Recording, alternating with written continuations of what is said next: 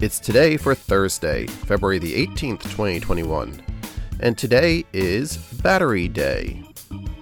It is Cow Milked While Flying in an Airplane Day. For on this date, in the early 1930s, Nellie J., a dairy cow, flew from her farm in Bismarck, North Dakota, to the International Aircraft Exposition in St. Louis, Missouri.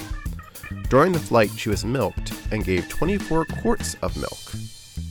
It's Discover Girl Day, International Eat Ice Cream for Breakfast Day, Introduce a Girl to Engineering Day, Crab Stuffed Flounder Day, National Drink Wine Day, National Hate Florida Day. It's Thumbs Appreciation Day, Pluto Day, and the Great American Spit Out. And that's today for Thursday, February the 18th, 2021.